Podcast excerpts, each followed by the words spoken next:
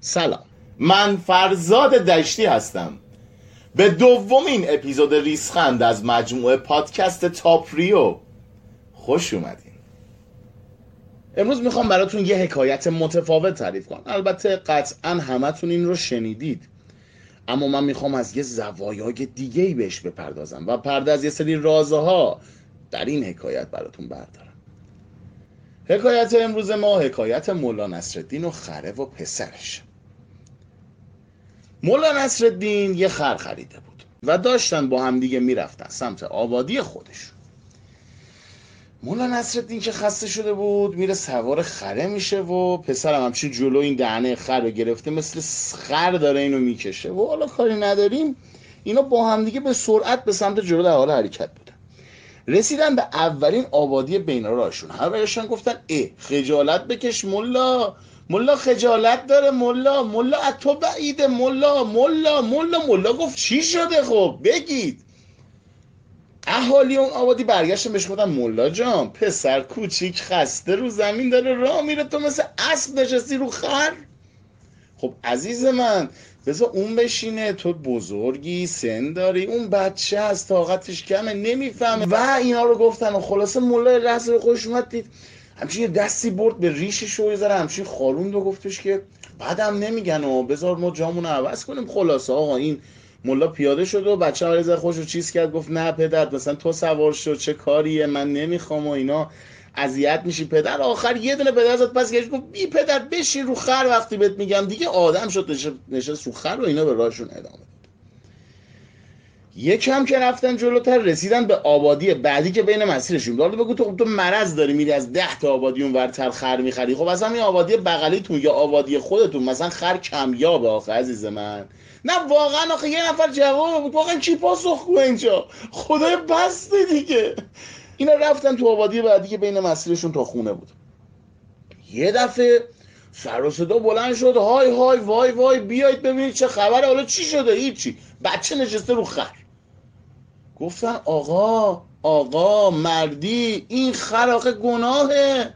برای چی نشستید روش؟ از اونجا تا اینجا معلومه هر کدومتون این سوار شده تف تف پش پش کنن چی میگن بخر؟ نچ نچ, نچ کنن این چیزا. اومدین تا اینجا خلاصه. بچه هم سری کابل رو می‌گیره روشو می‌کنه اونور اینجوری. اینجوری می‌کنه و ملا که این صحبت رو میشنوه همچی یه دونه دیگه می‌زنه بس کلاش میگه مگه نمیشنوی بی پدر خب بیا پایین بذار خر نفس بکشه. کلی همین الان پولشو دادم. این خر option داره airbag داره. دنده اتومات خراب میشه. اینقدر ورنه رو با خر خلاصه بچه رو با یه پس کردن میزه پایین و دو تایی پیاده راه میرن.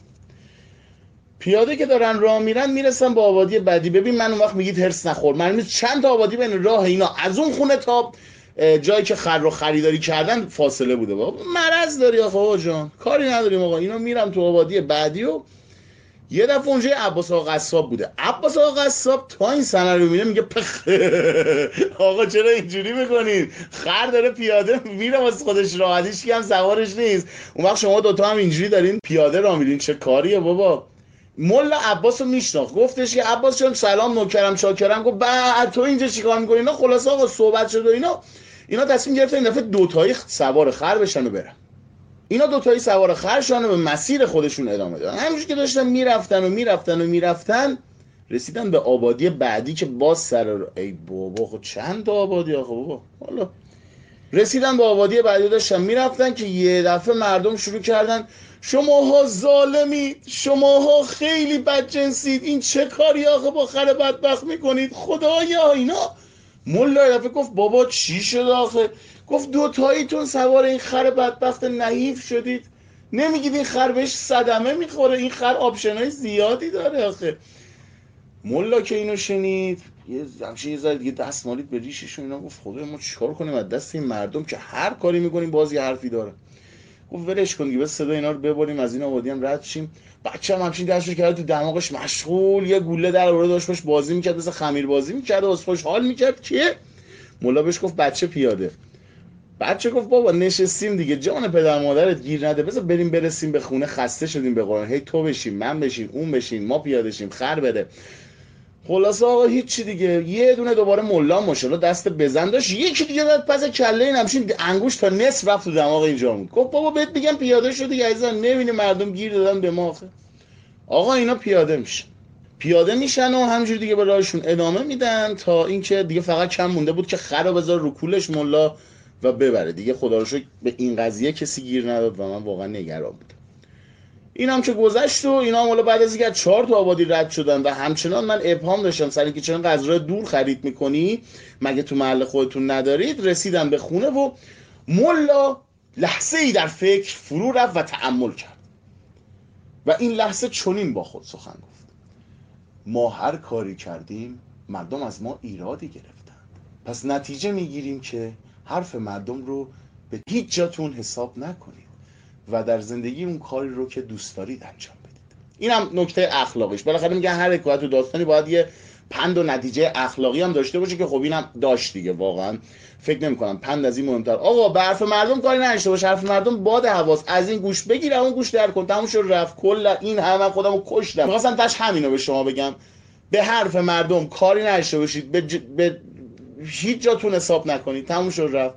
خستم نباشید روزتونم خوش ایامتونم بکنم خدافظ و اما نویسنده فرزاد دشتی. البته با یه برداشت خیلی خیلی خیلی کوچیک و آزاد از حکایات مولانا نصرالدین.